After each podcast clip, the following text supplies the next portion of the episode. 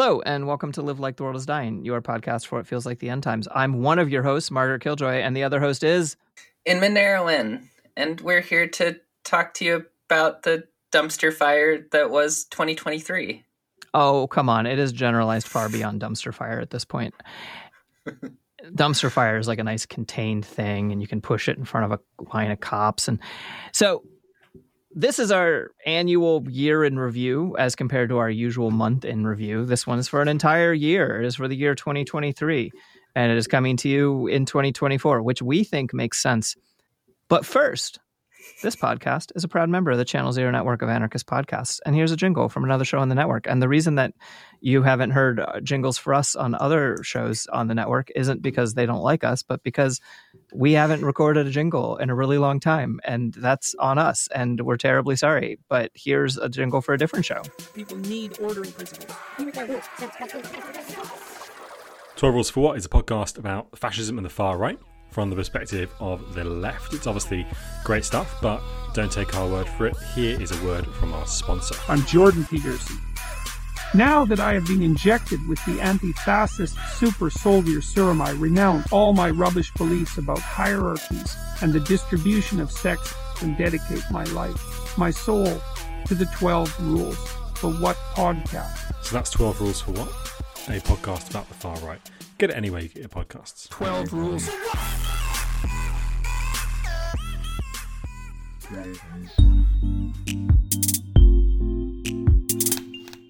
And we're back. Do, do. Okay, so we have a lot to cover today because we're covering an entire year. We're not going to get into every single story. Um, if we missed your favorite story, it's because we don't care about it, and you should yell at us on Instagram. However, a lot of really fucking crazy shit happened in the past year, and um, I think that 2023 will stand as a sea change for society at large accepting that things are not going back to the way they were. In a lot of ways, I think 2023 will stand as important of a year in history as 2020. 2020 obviously brought us COVID, but 2023 brought us one, an ongoing genocide. I mean, unfortunately, has happened quite often, but there's one happening in Palestine right now as we record this that has been um, its effects are being felt all throughout the world as people try to reckon with their own government's complicity in the ongoing genocide. Uh, also, 2023 just destroyed every climate record and really marked a time when we can no longer pretend like climate change not just isn't coming but isn't here. Because climate change is here and when i first started the show it was like ha ha ha what if everything went as bad as i would say? And actually things are going well not worse than i expected. They're going about as i expected but way worse than scientists expected. Uh, we'll talk about that later. First we want to start with some impromptu we didn't plan enough in memoriam. And 2023 we lost a lot of really amazing people and we lost more people of course than than we'll be able to to give time for today but we're going to talk about four anarchists who died this year whose memories um, will live on. And that's one of the beautiful things about being involved in a movement is that the work that you do uh, is felt reverberates throughout history i don't have a good great summation of how important all of this is because it's heavy. First, on January 18th, 2023, Tortuguita was killed by Atlanta Police Department. Tortuguita was a, a Venezuelan eco anarchist who was part of the Stop Cop City movement in Atlanta, which I I'm kind of guessing everyone who's listening to this is at least somewhat aware of. We'll talk a little bit more about it later, but not really focus too much on it. And you if so, you probably remember when Tortuguita died, but we just want to remember them again. Uh, next, August died. Yeah, um, August Golden was a musician, uh, activist and just fucking rad person um, who was living in Minneapolis, and on uh, August 14th was um, shot at a punk show in Minneapolis. Um, and you know, to the best of stories that I've heard, at least like like was possibly like specifically targeted for having like told some creepy fucking dudes to like leave the show. And That's what I've heard too. yeah. Yeah. Um and yeah, I I I knew August a little bit and um not not very well and not in in years. Um but like every there's just been like this really overwhelming like outpour of like like uh, love and celebration of that person's life um since August and yeah, we'll miss you. And then in December, we lost a, a pretty prolific anarchist writer. That's right. On December 6th, 2023, Alfredo Bonanno died. He was 86 years old. It's it's still sad when people die in their 80s, but it's Alfredo Bonanno got to got to do his fucking life. And he's primarily remembered remembered as like the insurrectionary anarchist writer. Uh, there are many, many other insurrectionary anarchist writers, but in particular, his work Armed Joy and a lot of other works, honestly, have been incredibly influential on anarchism in general. And I really recommend that people, even if you don't identify with insurrectionary anarchism, I don't personally identify as an insurrectionary anarchist, but I love the insurrectionary anarchist tendency, as I love all of our tendencies, all of the ones that are actual tendencies, unlike those fake ass ones. I I really highly recommend reading Bonanno's work, even if it's just to challenge your own conceptions, if you're coming from a much more organizationalist perspective. And yeah, he was a Italian anarchist who just fucking did it all and just kept going for a long time. He's been arrested a bunch of times. Uh, he spent a year and a half in jail just for publishing Armed Joy. And if you haven't read it, you should read an anarchist piece. It's short that got someone to spend a year and a half in jail, literally just for writing it. So that is him. Yeah. And then finally, uh, we lost Klee. Yeah. On December 31st or or 30th, I've heard different things. Um, uh, we uh, Benally uh, joined his ancestors. Um, Klee was a, a, writer and land defender, musician, um, podcast host, um, and just overall incredible and amazing person. Um, Klee was uh, about to be doing some some book talks uh, for his book No Spiritual Sur- No Spiritual Surrender, uh, which is out from Detritus Books, I think. Um, Detritus. Detritus Books. Um, this is like how I can't say the word f- foliage. I say foliage, foliage. I can't say foliage. Um, I've never tried. It's never come up in my life. um, weirdly similar. Any, sorry, I'm God. Uh, Klee was just like uh, I met Klee a few times, especially when I was younger um, in Arizona, and like um, I have probably never felt like so challenged by someone and someone's writings in like really good and important ways, and like I don't know, yeah, that's that's that's that's what I have to say. It, it, this one hit me particularly hard because this is someone who's like part of communities in Arizona that I'm peripheral to, and like, yeah, yeah, yeah. I I was really caught off guard when Klee died. Uh, he was 48. Um, he was Dene, and he did more visible work than anyone I can immediately point to about not just indigenous anarchism, but challenging European anarchism and anarchists who come from the European anarchist background and or European backgrounds. And I will shout out that Klee in one sentence changed my perspective on everything by him challenging me. I was I was traveling and I was giving a talk about 10 years ago about my book A Country of Ghosts at Taala Hooghan, the um, the indigenous anarchist info shop in Flagstaff, Arizona. And Klee listened to my talk and then during the question and answer it was like you know that this whole continent was destroyed by people who look like you who had utopian ideas, right? And I, I don't remember the exact way that he phrased it, but it wasn't polite. No, it was polite, but it wasn't. It wasn't afraid to be challenging, and it wasn't like handholdy, right?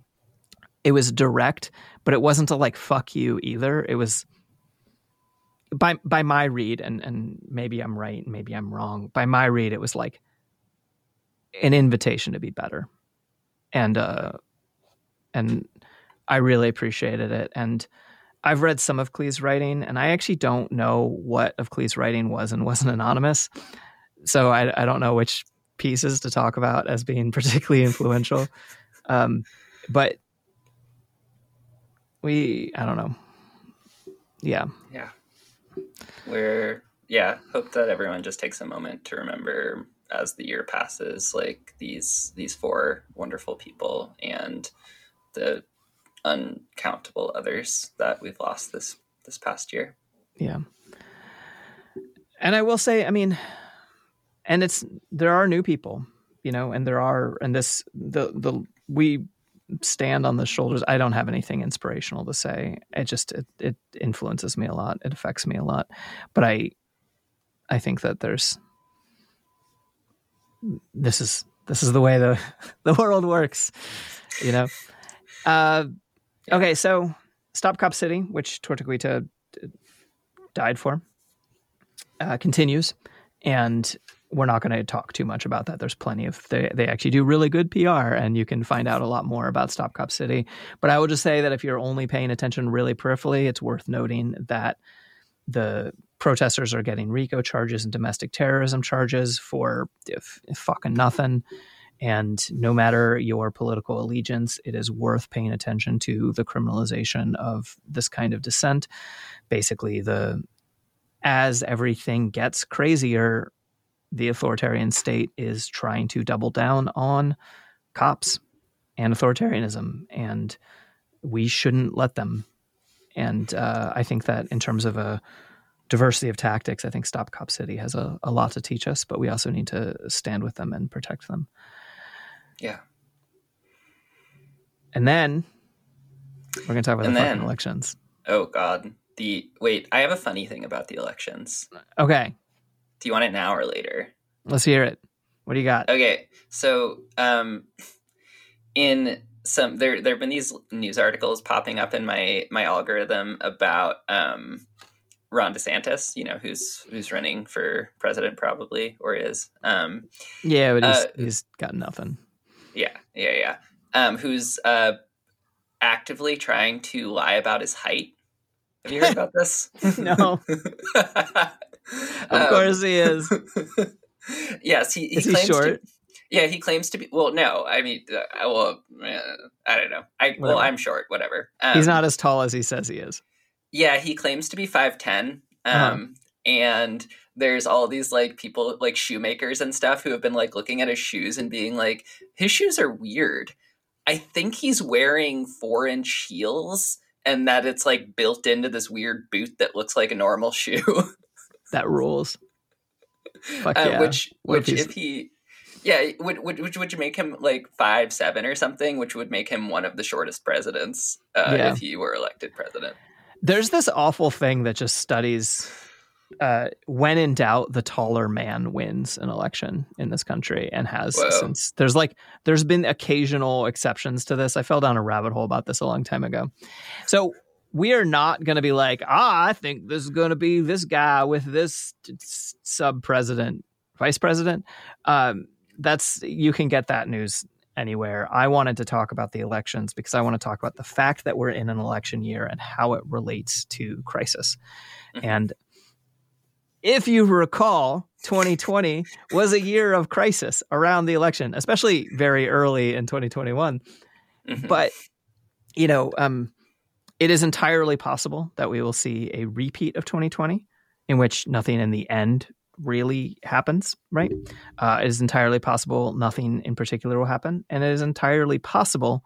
I give it a very low percent chance. Uh, I, I give it a five percent chance that this will cause a civil war in the United States. However, I would like to say that a 5% chance is a really high chance when you're talking about something like civil war, right?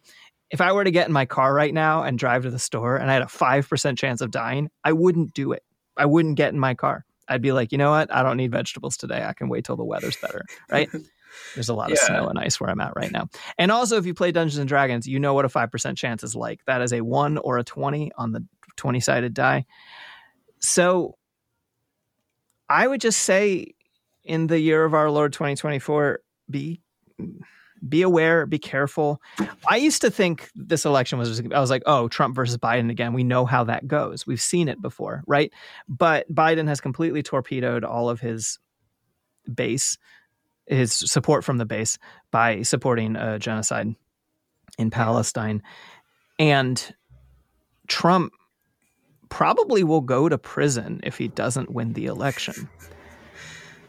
So he's got a lot to lose. And uh, so it could get complicated. And uh, I would just say take it into account in your planning, take it into account in your decisions about where you want to be this fall geographically. Um, I'm not going to tell you whether or not to fucking vote. That's between you and your maker. And I don't know. That's what I got to say about the election. It could be sketchy. Yeah. And yeah, I in thinking about how you prepare for like such an event, like I don't know. I I remember during the last election when it's like there and you know there was so much other shit going on in the world, but like more so than the like horrors that Trump introduced into like the government or into like legislation or like any of that like remember that this person has like a really fanatical base that like Yeah. that that killed a lot of people in the last Yeah. like 8 years or like whatever, you know. Yeah.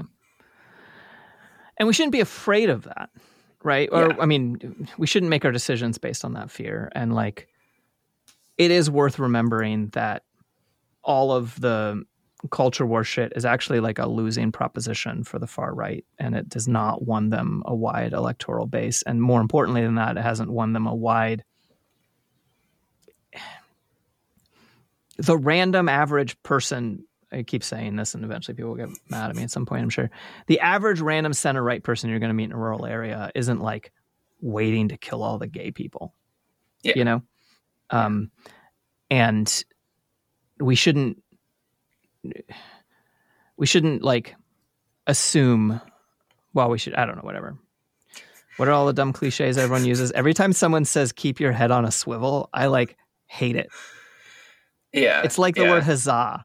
I hate the word huzzah. I shouldn't. There's no reason to. I'm part of cultures that say huzzah, like, because I'm a nerd, right? and I am part of like leftist gun culture, whether I like really want to admit that or not. Um, and so I'm around people who say stay frosty and keep your head on a swivel, unironically. But I'd Yeah. rather you just said huzzah because I hate all of it. um, well, you, you know who is trying to uh, fuck with trans people, Margaret? Ooh, is this a good segue? This is a good segue. And it's, I mean, it's not a good segue. It's just It- it's good it's as a segue. segue, not a segue good into good things. segue. Yeah. Um, so 20, 2023 was a pretty horrifying year for like anti-trans, anti-queer legislation. Um, we saw things like the country of Russia can just completely outlawing like gender affirming care of any kind to adults or or or children or youth, like whatever. Um, except in the except in the case of like genetic anomalies, which is code for like um, fucking with intersex people. Um, and then you know in other places we saw like like England um, had a lot of like anti-trans legislation around like um, around specifically around the youth and gender affirming care for the youth.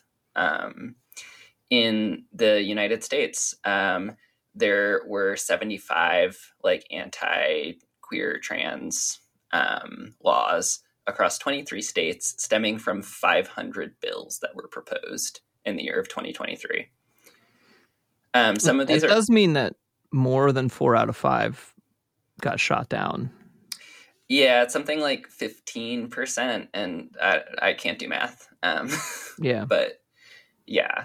So, you know, in in the face of that, but it's it's like a slim amount of them were passed, like and by Just slim I mean like yeah, but Yeah. there's so much energy and attention going into this that it's like like it's horrifying that there were 500 bills proposed. Um 21 of those are on transition related care for minors. Um, some of those are outright bans. Um, and some of them are have a lot of like like caveats and addendums. Um, and there's also a lot of effort going into um, I think the right has realized that they that outright bans are difficult to get support for hmm in some places. Um, and so there have been a lot of like, instead of having outright bans, uh, making it structurally impossible or improbable that care could be provided, even if it was technically legal. Um, Okay. Like what they did to abortion before they overturned Roe v. Wade. yeah, exactly, exactly. And so there's like Your gender affirming care facility can only have hallways that are 26 inches wide, whereas every other hallway for every non gender affirming care place can only have 27 inch wide hallways. That kind of shit. That's what they fucking did with abortion clinics. Anyway, sorry. Oh no, you're good. Yeah, no, that's exactly. It's it's stuff like that. Like in Missouri, for example, there was a um, there was this new ban on uh, gender affirming care for minors, um, but people f- who were already like receiving uh, like transitional care, like hormones and stuff, were kind of grandfathered in to continue to receive care.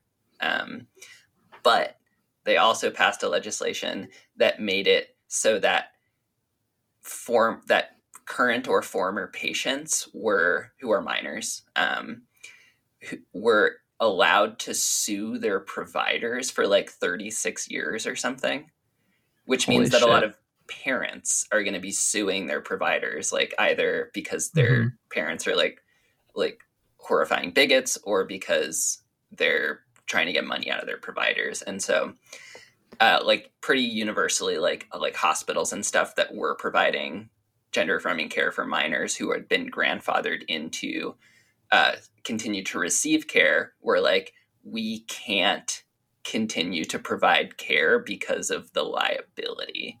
And so it's like there's not an outright ban but they've made it just impossible for people to actually receive care.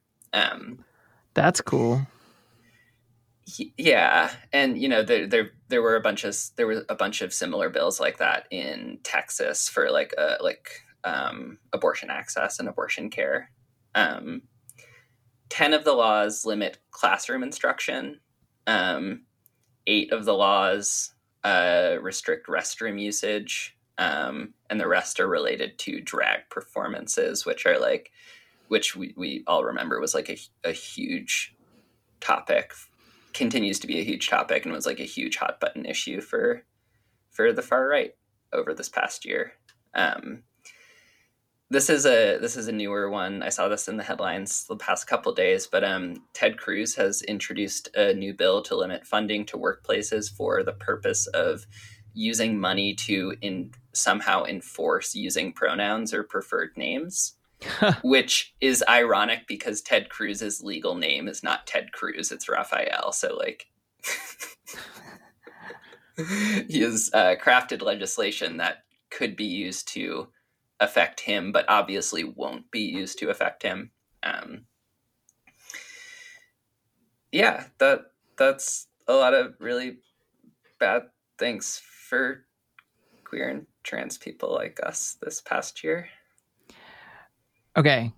Here's a weird. Everyone's gonna get mad at me for this one too. You know what large institution that is traditionally not on the side of LGBT folks that is standing up about both Palestine and LGBT folks this year? Who? The Vatican. Wait, really? That is news to me, actually. yeah, no, on, um on the- both accounts. Yeah. So the Palestine thing is a little bit more obvious and direct, and you'll see, you know, um, and we'll talk about this a little bit when we talk about Palestine, but it shouldn't be the main issue. But, you know, um, uh, I don't know. I was talking to someone the other day where they were like, someone who doesn't like the Catholic Church, but who was like, it is the largest institution in the world that is speaking up about Palestine because no fucking government is besides like, well, some governments are, right? And some governments Yeah, are yeah. doing a lot. No, so, but- some some governments are doing. Sorry, I just want to counter that. There are some governments that are doing a lot, and it's really fucking cool. Yeah, yeah, no, that's what we, yeah, we're gonna talk about that more in a bit. Um, Yeah. but but yeah, um, the the Pope is outspoken about the Palestine issue and um, not being in favor of uh, what's happening there. Uh, but also, there's this thing. This is a complete minor thing that I just find really interesting. All of these right wing fucks who come from evangelical backgrounds, who are like Christian nationalists, were like, well, we like authority fascisty things, right? What kind of looks like that in a super Christian? The Catholic Church. So we're all going to join. We're all going to become tradcaths. We're all going to like stop being evangelical Protestants and start becoming Catholics, right? Um, and then they realize that the Catholic Church is not. Uh, the Catholic Church has fucking problems. It's not a racist organization, like on the level that they want it to be, right? Like it is a fundamentally um, uh, racially diverse uh, yeah, group, yeah, yeah. and so they're all like freaking out. And then also specifically, um, the Pope dismissed a conservative U.S. bishop named Strickland um, because basically he was like, uh, I'm not fucking getting into the politics of this shit too much right now, but basically, like, the church is like trying to be like, hey, we don't actually hate gay people, even though we kind of aren't like really cool with gay sex, but that's only because we're kind of not cool with any sex because like we're weird Catholics. Um, and then all of these like right wingers are like, what? What do you mean? I thought this was about like killing everyone. And so then they're all getting kicked out of the Catholic Church. And then they're all like freaking out about it. It is the funniest thing for me and for probably no one who's listening is like watching. You can like go onto Twitter and see all these tradcaths be like, I'm starting to think that this is a bad organization for us to have joined. Anyway, Oh there's been all this shit where um uh a lot of religious communities and are stepping up their defense of LGBT folks. Um and I, I just want to like the, the the culture war even in the like terms of like large weird institutions is a complicated one. That's what I got. Yeah, it's just funny to and- read about. Yeah, yeah, and it's like as as much like as much like bad like you know horrifying legislation that's being that's being passed. There's there's also there's a ton of resistance and there's a ton of people who are like that like who are not trying to see the United States specifically turn into like a like a more more polarized like bigoted Yeah. hell world for for queer and trans people um Yeah. despite the it was like the UN declared like a state of emergency in the United States for queer and trans people this past year so we should It makes sense. There's Christian nationalism is a fucking evil thing that is trying to take over the United States, which is funny because the United States is already an evil country. Like, we are the. This is my attempt to transition into Palestine. oh yeah like we are the the Israel to Palestine. Like it's just it, it just already happened and continues to happen. But you know, it's like we got like 400 years on on on Israel in terms of being a settler colonial state, uh, yeah doing a bunch of genocide. Yeah, and I don't know. I'll, I'll, I'll actually I'm going to segue into this a little bit later. Um, but yeah, so is, Israel's been carrying out a genocide in Palestine since October 7th. I mean, they've been carrying out a genocide in Palestine for like over 75 years, but the most recent incarnation of that has been since October 7th. Um, uh, I'm not going to go over the broad strokes of it because if you have not heard about this and have not seen a ton of news about it, since October, then you live in a very different world than the rest of us. Um, over 28,000 Palestinians have been killed um, since October 7th. Um, Two thirds of those are women and children. Um, the current statistic is that a child dies every 10 minutes in Gaza, um, which is an utterly horrifying statistic. Um, about 4% of the population of the Gaza Strip, which is more than 90,000 people, are now dead, wounded, uh, or missing. Um, this is being considered like a an extreme mass stabilizing or sorry mass disabling and mass de- destabilizing event. Um and you know it's like, like I'm, I'm not critiquing people who put out like infographics at all. Like the infographics on like instagram and social media are like incredibly informative um and there is a lot of focus on the the death tolls and less focus on the amount of people who are uh, who are now like becoming or have become disabled since Yeah. um, since the the start of this most recent wave of of genocide. Um, about seventy percent of civilian infrastructure has in Gaza has been destroyed. Um, this includes 318 schools, uh, 1,612 industrial facilities, 169 health facilities, including 23 hospitals, 57 clinics, 89 ambulances, 201 mosques, three churches, and 169 press offices. Um, the death toll, which this is for as of a f- like a few days ago, I think, um, is about 28,000, and that includes 12,000 children, 6,100 women, 241 healthcare workers, and 105 journalists. Um, Which is like with- more journalists than were killed in like World War II total or something like that. There's like some Yeah. there's just like astounding weird. It's it's a it's not an accident. yeah, and you know, this is something that people have been talking about for you know a, a very very long time at this point. Is that Israel like very specifically targets journalists um, in their in their airstrikes. Um, and this is at the like uh as far as like Israel has reported, there, I think there have been like I think like less than 500 Israeli soldiers have been killed in the conflict since October 7th. Um, and there's a lot of there's a lot of criticism about these, um, or there's a lot of talk about these statistics and these numbers um, from from a lot of sides. the The right wing is saying that these numbers are completely inflated, um, and then you know people on I don't want to say the left, people who are thinking reasonably about the world, Right. um, see it as being vastly underreported because it is because of how difficult it is to like actually ascertain the amount of damage that's been Yeah. done. Um,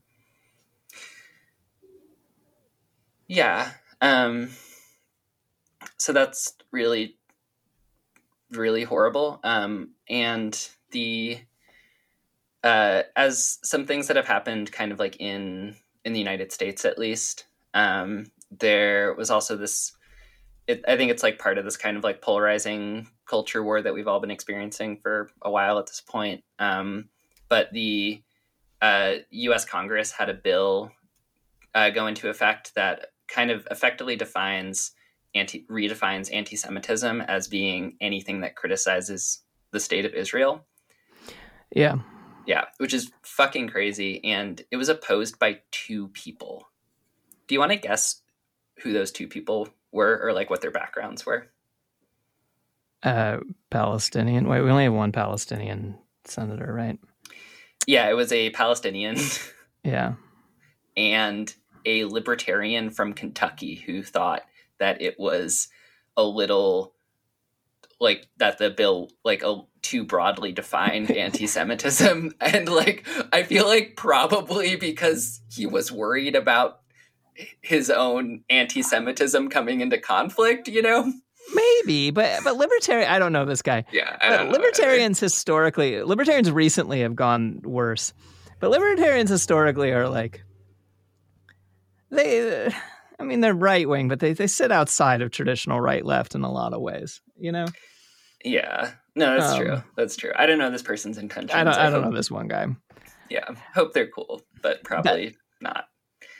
So, in terms of like like you know outcry, um, there's there's a lot of it in the U.S. People have there and all over the world there have been these like like mass marches, mass mobilizations, like millions of people showing up for for demonstrations, especially in like areas around Palestine, um, which is amazing.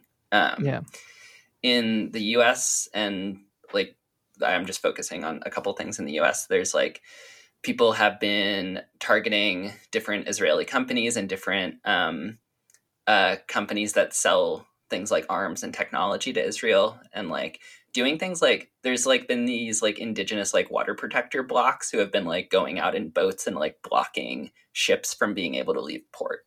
And just a lot of really incredible stuff happening. Um but who kind of i don't want to say like takes the prize but like like guess who's been showing up in like in absolutely ridiculous way? Jews. Jews Yeah. um that is not where i was going but Oh. yes jews jews jews have been showing up in really incredible ways especially in like fighting this idea that um criticizing israel is anti-semitic or that israel has anything to do with judaism or jewishness well, like um, relates to it, but it relates to it antagonistically half the time. yes yeah yeah but where i was going was uh the country of yemen Oh yeah, uh-huh, okay. yeah Let's hear about um, it. um, so y- y- uh, there there are these like these trade routes that Israel use uses through um, you know these like narrow narrow waterways, um, and Yemen controls one of them and has totally blocked Israeli ships from going through it, um, which is yeah. has a lot to do with like like shipping like oil and like just anything. Israel has been blocked from shipping things through the the portages that make the most sense and has been forced to like sail completely around Africa, which has cost them billions of dollars. Um, yeah. Yemen has also like they've just literally attacked Israeli ships. They've in with with missiles and shit. Um, so y- y- Yemen is Yemen is showing the fuck up. Um, in terms of like a lot of like Western countries, Ireland is sh- really showing up, which Yeah. is not surprising. Yeah, I was about to say. I was like, why'd you sound surprised? What are you doing? Yeah. yeah, not surprising at all. Like in especially like the UN, there's all these like videos of like like uh of Irish politicians basically being like, "What the fuck is wrong with everyone?" Yeah. which is incredible. Um, and South Africa is suing Israel in international court for um, genocide. Yeah.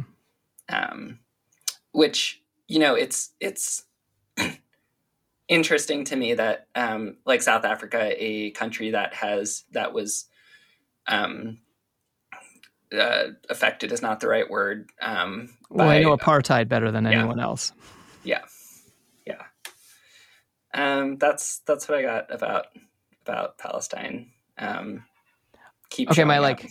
My it's hard to put a positive spin on any of this. Although like things like people stepping the fuck up is is that one of the things that's so interesting to me about this is if you told me 20 years ago that the media consensus around Israel would be broken, I would either not believe you or be jumping for joy.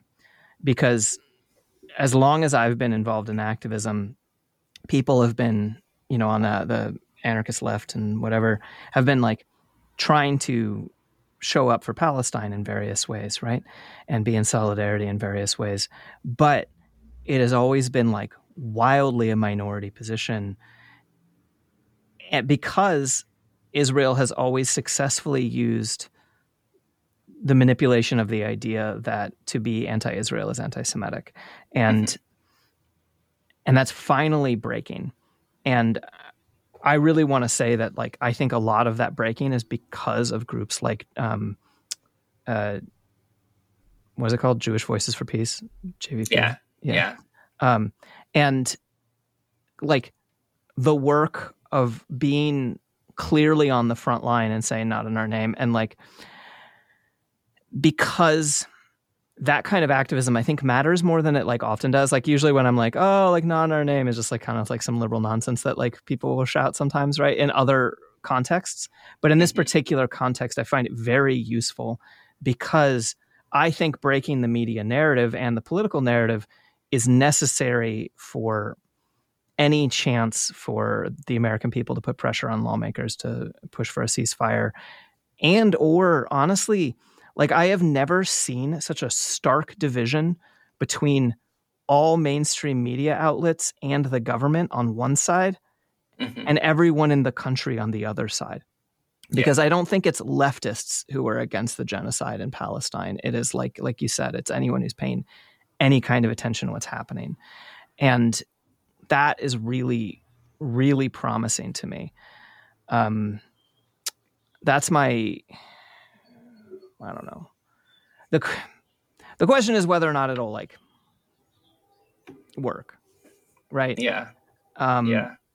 and I don't want to spread cynicism. So Yeah. But there are some not so promising things on the world's horizon. yeah. Oh, is this your uh, climate transition? Yeah. Okay. so the main thing, hmm, not the main thing. I want to talk about all the stuff that we talked about, but I I started off by saying 2023 is the year where we can no longer, in any way, ignore climate change. Right. Um, it is the year where it really like became clear to a great deal of the world that climate change is not just coming but is here. And so I'm going to talk about a little bit some of the ways that we know that. 2023 was the hottest year on record across the world.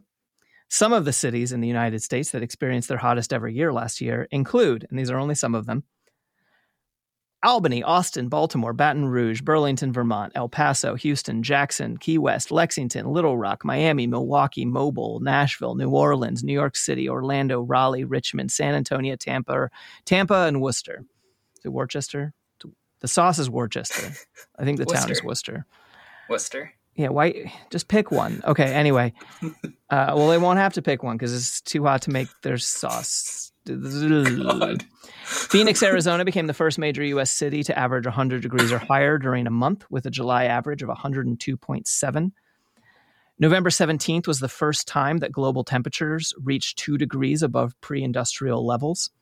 Overall, we hit 1.46 Celsius above global pre industrial te- levels, with 1.5 being the level that the Paris Agreement was like supposed to be about avoiding the UN says that there's a 66% chance that we'll hit 1.5 degrees Celsius in the next four years. Europe is the fastest warming continent, warming twice as fast as anywhere else. I hate to be like, well, it's your fault anyway. But I mean, um, anyway, uh, but whatever. Yeah, yeah. Uh, the the COP 28 summit finally saw countries like finally in 2023 countries agreed to transition away from fossil fuels entirely. They're like, we'll be net zero by 2050, which is hilarious because we're all going to be dead by 2050. I, I hate to say this, but um, I'm going to talk a little bit about ways that we might be not dead by 2050, but like, that's Yeah. too late. Okay. Anyway, so uh, Florida Keys hit water of 100 degrees this year. Antarctic ice was at an all time low. The rainforest had a drought. Swiss glaciers were still melting in October. The Mediterranean floods were 50 times more likely than a usual year. And uh, this caught climate scientists off guard. Climate scientists, like, at least according to, I'm sure there's climate scientists it did not catch off guard, but like, yeah. even climate scientists tended to have, at least the ones who are talking to the media about these certain types of things, have like a slightly there's a lot of scientists as far as i can tell who are like we can't really communicate everything because then we'll just have like worldwide panic right Yeah. Yeah. um i don't like any of this but i also feel vindicated i don't feel good about being feeling vindicated but there's this thing where i have looked at what has been communicated through the media for the past 15 years and been like that is uh, wildly optimistic and um, like irresponsibly optimistic is how I have felt about it. Mhm. And I have tended to, even amongst my peers, not be believed about how bad I think that things are going to get. Um, and I've probably talked about this on the show before. And in some ways, this show is like the reflection of of that. And yet, at the end of it all, I'm not a doomer. I think things are really bad, and they're Yeah. going to be really bad. But we need to just actually notice that, take a real look at what's happening. I want to. Um, I don't know whether the episode will come out before or after this one will, but I just did a an interview. Oh, here's positive news. Uh, the anarchist prisoner Eric King, who spent almost 10 years in lockup, finally got out for um, an, a direct action that was uh, related to the Ferguson uprisings. And Yeah. and I just had a conversation with him that you all may or may not have already heard. And one of the, you know, it was, about how to survive prison. And, you know, in some ways, whenever you ask someone how to survive prison, you're kind of like looking for the like hopeful, like, oh, I can just like keep my head down and read books and stay out of the fights, right? You know? And like a lot of his a lot of his advice was like learn how to fight. You know? And like because we actually just need I don't want to say we don't need people to hold our hands. We need to hold each other's hands. Mhm. But what we need to do is soberly face what appears to be happening. And what appears to be happening is the dissolution of the climate that we grew up in. Mhm. Uh, and that climate change is happening faster and with more chaotic effects than we have been told. And all of the methods that we have been told that will work to stop or alleviate climate change are not effective. I want to read I want to read some Washington Post headlines. They have a they actually have a better climate section than any other major newspaper as far as I can tell. I actually canceled my subscription. I like subscribe to a lot of the newspapers because I do work Yeah. and need need access to it. sense. I actually finally canceled my New York Times subscription, mostly over the Palestine issue because they're just um, propaganda for Israel. But Yeah. Washington Post is better climate um, reportage anyway. But even Washington Post, you can see the media spin. I'm just going to read you some headlines. God. Indoor houseplants come with a cost to the planet. Here's how to minimize it. How soon do you have to buy heat pumps and electric vehicles to avoid climate catastrophe?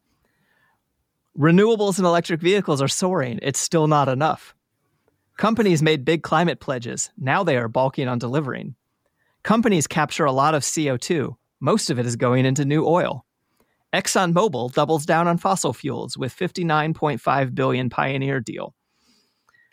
Are these onion articles? Is this the game? Of Right, on- no, is it those an are- onion article or are- not? Those are literally all Washington Post from about the past month or so. They're all currently on the website. Golly. And yeah, exactly. Exactly. Because the juxtaposition between, hey, maybe you should get a heat pump and put solar on your roof and think about getting your, your house plants from somewhere local. Like, I do literally all of those things. I swapped out my oil furnace for a heat pump. I put solar panels on my roof. I went into debt in order to do so. I actually did these as preparation things because, whatever.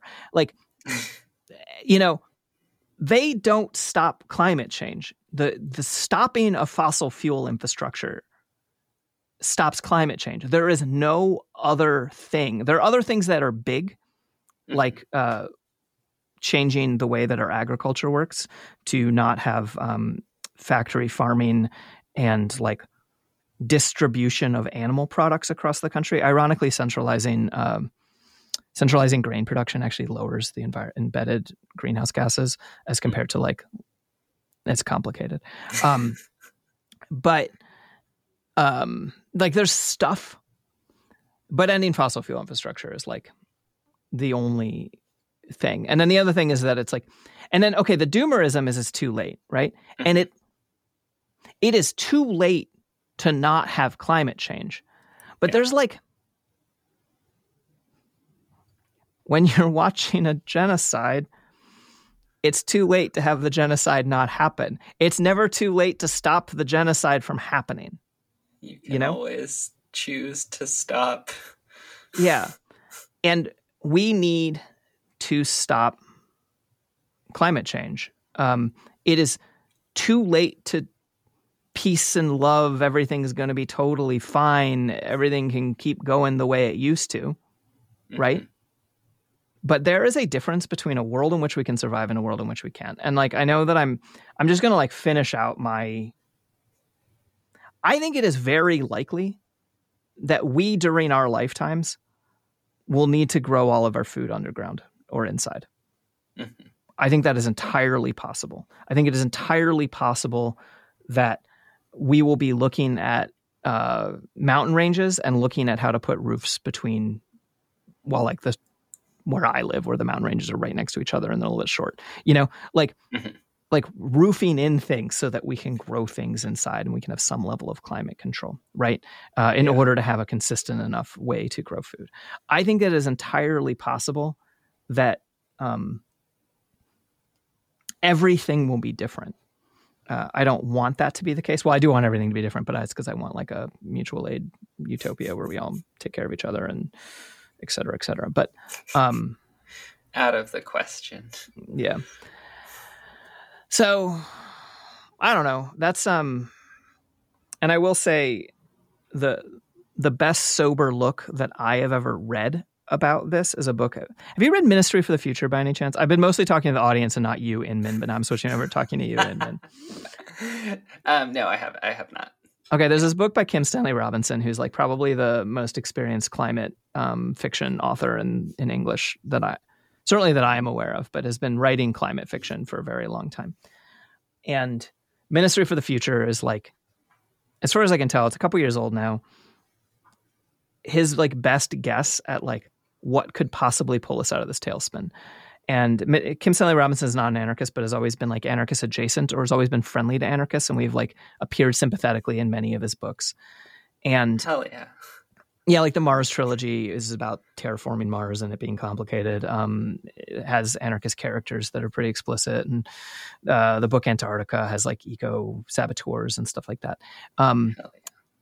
the book The Ministry for the Future is about what he does best is less the like eco arson and more of the like UN organization tasked to fix climate change or whatever. So it's like from that perspective, but they work hand in hand with. Um, it's been a couple years since I read it. I think the Children of Kali or something like that, Okay. which comes out of basically since India is one of the countries that's going to be the most affected by climate change, um, Yeah. and they are uh, basically a, a direct action group that, in that book, is like just blowing up airplanes and just like absolutely being like, cli- fossil fuels are done and we're going to blow them the fuck up. Um, and now, and it's about the not even the tension, but dare I say the dialectic between those two forces. It is about the relationship between and how they can work together between um, institutional radical change and uh, direct action. Um, I I think what is happening is bigger than ideology. I think what is happening is bigger than anything that has happened in human history. Uh, and we are so blessed. I say that ironically, but in a weird way, I, I don't. To be alive during one of the most tumultuous things that will happen in the history of the earth. Um, and it's our fault. but it's not our fault as like because you didn't buy an electric vehicle fast enough. Um, Yeah. it is the fault of a civilization that you know is a fault of Western civilization. Um, yeah.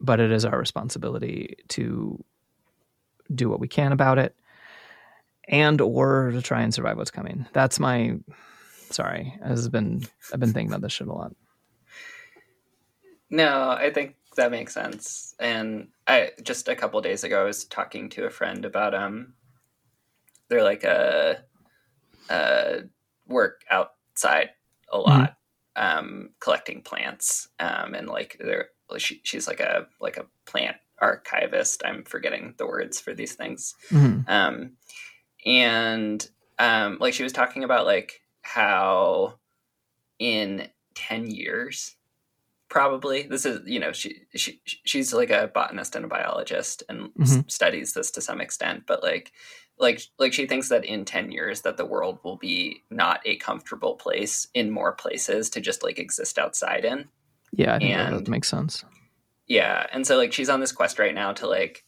like catalog as many plants as possible before they don't exist anymore and before um, it becomes not like a lot less possible to like be out in the world doing that kind of work.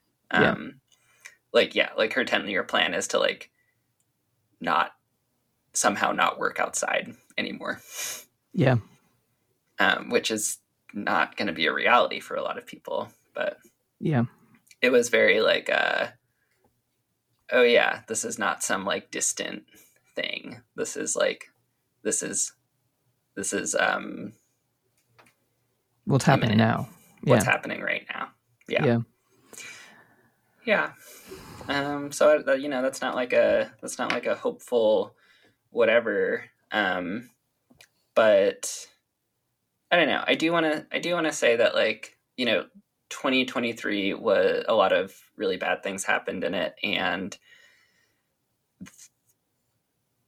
I think people are also like doing a lot more about all Yep. of this stuff yep and like i don't know it's like the i feel like there's this kind of like joke especially in like activist or like anarchist circles that it's like the um uh like the, the the true revolutionary spirit comes out when the most repression and horrifying shit happens and i don't know i hope that at least at least more bad things happening means that more people are doing more to stop bad things from happening. Does That make sense.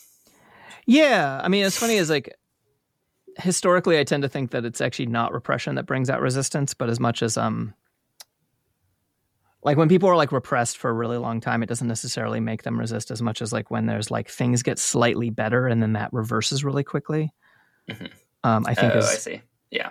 is more often, but that is also part of what's happening right now. And and yeah, I think that we can look at more and more people showing up for Palestine, uh, and more and more people showing up for the climate, and I think that that will continue and will continue to grow. And I think that uh, another random weird positive thing that's happened in the past couple years uh, or past year in 2023 is that the prepper space is no longer a right wing space. I Mhm. think um, when I look at mainstream, like when you look at like prepper Reddit, right? It is like people talking about how they can take care of their communities as well as like get ready for themselves. And it is like a that is a sea change, right? And I that gives me hope. Um, okay, one other like not actually really positive, but funny, almost positive. You know that DC was built on a swamp. Yeah. Yeah. Um, it is a, a, low of, a lot of major cities were. Yeah.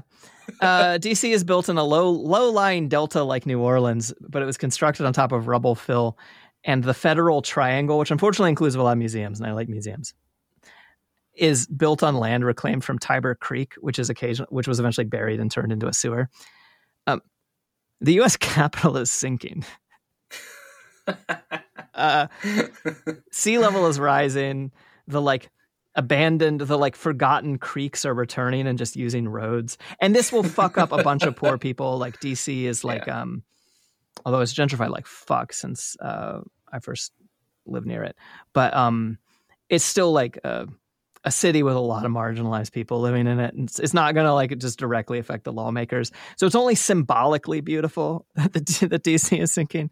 Practically, it's actually a disaster and a crisis, Yeah. Golly. which is That a is- good metaphor for civilization itself. We can be like, "Hooray, civilization's collapsing." You're like, "Oh wait, who's that going to affect the most?" Oh shit, you know. Yeah. Yeah. Which I, you know, I, I hope everyone knows this. We are not eco fascists. No, Like, yeah. If you're getting that from this show, you're listening to the wrong show. you're listening wrongly. You're listening you're listening wrongly. Um, Margaret, you know what other really you know what kind of cool thing happened in 2023? What? Um this this podcast, uh which you are maybe familiar with, I think. Uh Live Like the World is Dying. Um Sounds familiar. yeah, we we hit 100 episodes Oh shit. in 2023. We hit any other milestones? yeah, we we also hit over a million downloads. Hell fucking yeah. yeah like and i don't know it's i i feel like oh oh and i came on as a host in 2023 which i think is pretty Was it only a year ago? it was less than a year ago Wow. actually yeah yeah we, well we switched to we switched to being weekly too which was has m- made it seem a lot longer. Yeah. um and you know it's like i i i hope that i hope that more people listening to the show i hope that us doing more um even though every time i get on the air i'm like wait how do you be a person? How do you say things? Um uh, I it's been really amazing to see this show be important to people and to see this show be helping people have more conversations, more conversations about COVID, more conversations about disability, more conversations about preparedness, more conversations about the dumpster. I'm going to say dumpster fire again. That is it's our okay. country. Um, but thanks everyone for supporting the show, and thank you for listening to us rant and all of our Lord of the Rings jokes. Yeah, we didn't get a single one in this time. It's true. Uh We well, failed you. I, you have failed me. Yeah. That's why we're any- ending the episode. Should we end the episode? Should we should we sign out? Probably. Do you do you have any like? I, I feel like as the Margaret as like I guess reflecting on all of that like uh and having like uh cr- created or founded or like whatever this show. I'm just wondering if you have any like kind of more reflections on hundred episodes of Look Like the World is Dying and anything that you would like to see kind of like in the future, like going going forward for maybe more specifically for the show. We've kind of talked about what we Yeah. would love to see uh, people do in their lives, but I never expected Live Like the World is Dying to take off. I obviously started it right before the pandemic began, so that gave me a little boost right out the gate, you know? But I never expected my interest in preparedness to be more generalized. And, you know, I've been so used to feeling One time I lived on a land project and I was saying, if the following bad thing happens, don't worry, I've got about six months worth of food for everyone in the barn. And the person, one person was like, You have salt? And I was like, Yeah, no, yeah, I've got a bunch of giant cans of salt. And then I realized they were joking. oh, And, golly. you know, and I, I, uh, I feel less alone as a result of the success of this show. And I've heard from other people, I've heard from listeners who feel similarly. One of my favorite types of messages to get in this world is people who were sort of apolitical, getting into preparedness, and were starting to get sucked towards individualistic and uh, right wing preparedness, and then ran across this show and felt like they were they were pulled back from that brink. I also sometimes hear from people who are starting to normalize as part of anarchist and mutual aid practice to encourage individual preparedness. And I also say that would say that over the 100 episodes and the, the coming on four years of the show, I've learned so much from the people that I've interviewed and from the people that you've interviewed and and that Brooke have interviewed had, has interviewed and it's really given me a lot more of a holistic picture of what preparedness is. It's really helped me focus my own thoughts on the matter. And you know, I when I say things like, well, we can do it, I don't mean it's going to be easy, but I mean we can do it, you know? And like and and one of the things that I've learned by being an anarchist and how Bonanno influences this is that doing it is the winning, right? Uh, it's not about like you know what I have like 0% chance of surviving? What? Life. Life kills you. we all fucking die, right? Yeah. And so all we can do is live as well and as an alliance allegiance to our own values as we can. And I think preparedness is a big part of that. And I think that preparedness has taught me responsibility. I come from a very chaotic background. I think that anarchists in general sometimes eschew responsibility a little bit too much, even though that often when when crisis comes up, we are some of the more like our entire ethos is built on responsibility. and and sometimes we forget that. And the show has helped me remember that. And a million fucking listeners listens is a fucking lot, and that's cool as shit. I don't know if I. That's awesome. Yeah, it's it's like a lot more than a million now. Hell yeah! You we we we we didn't like just barely hit scratch it. We're like, whoof, through the yeah. through the millions. Well, Um, should I do a little closeout spiel? yeah, totally.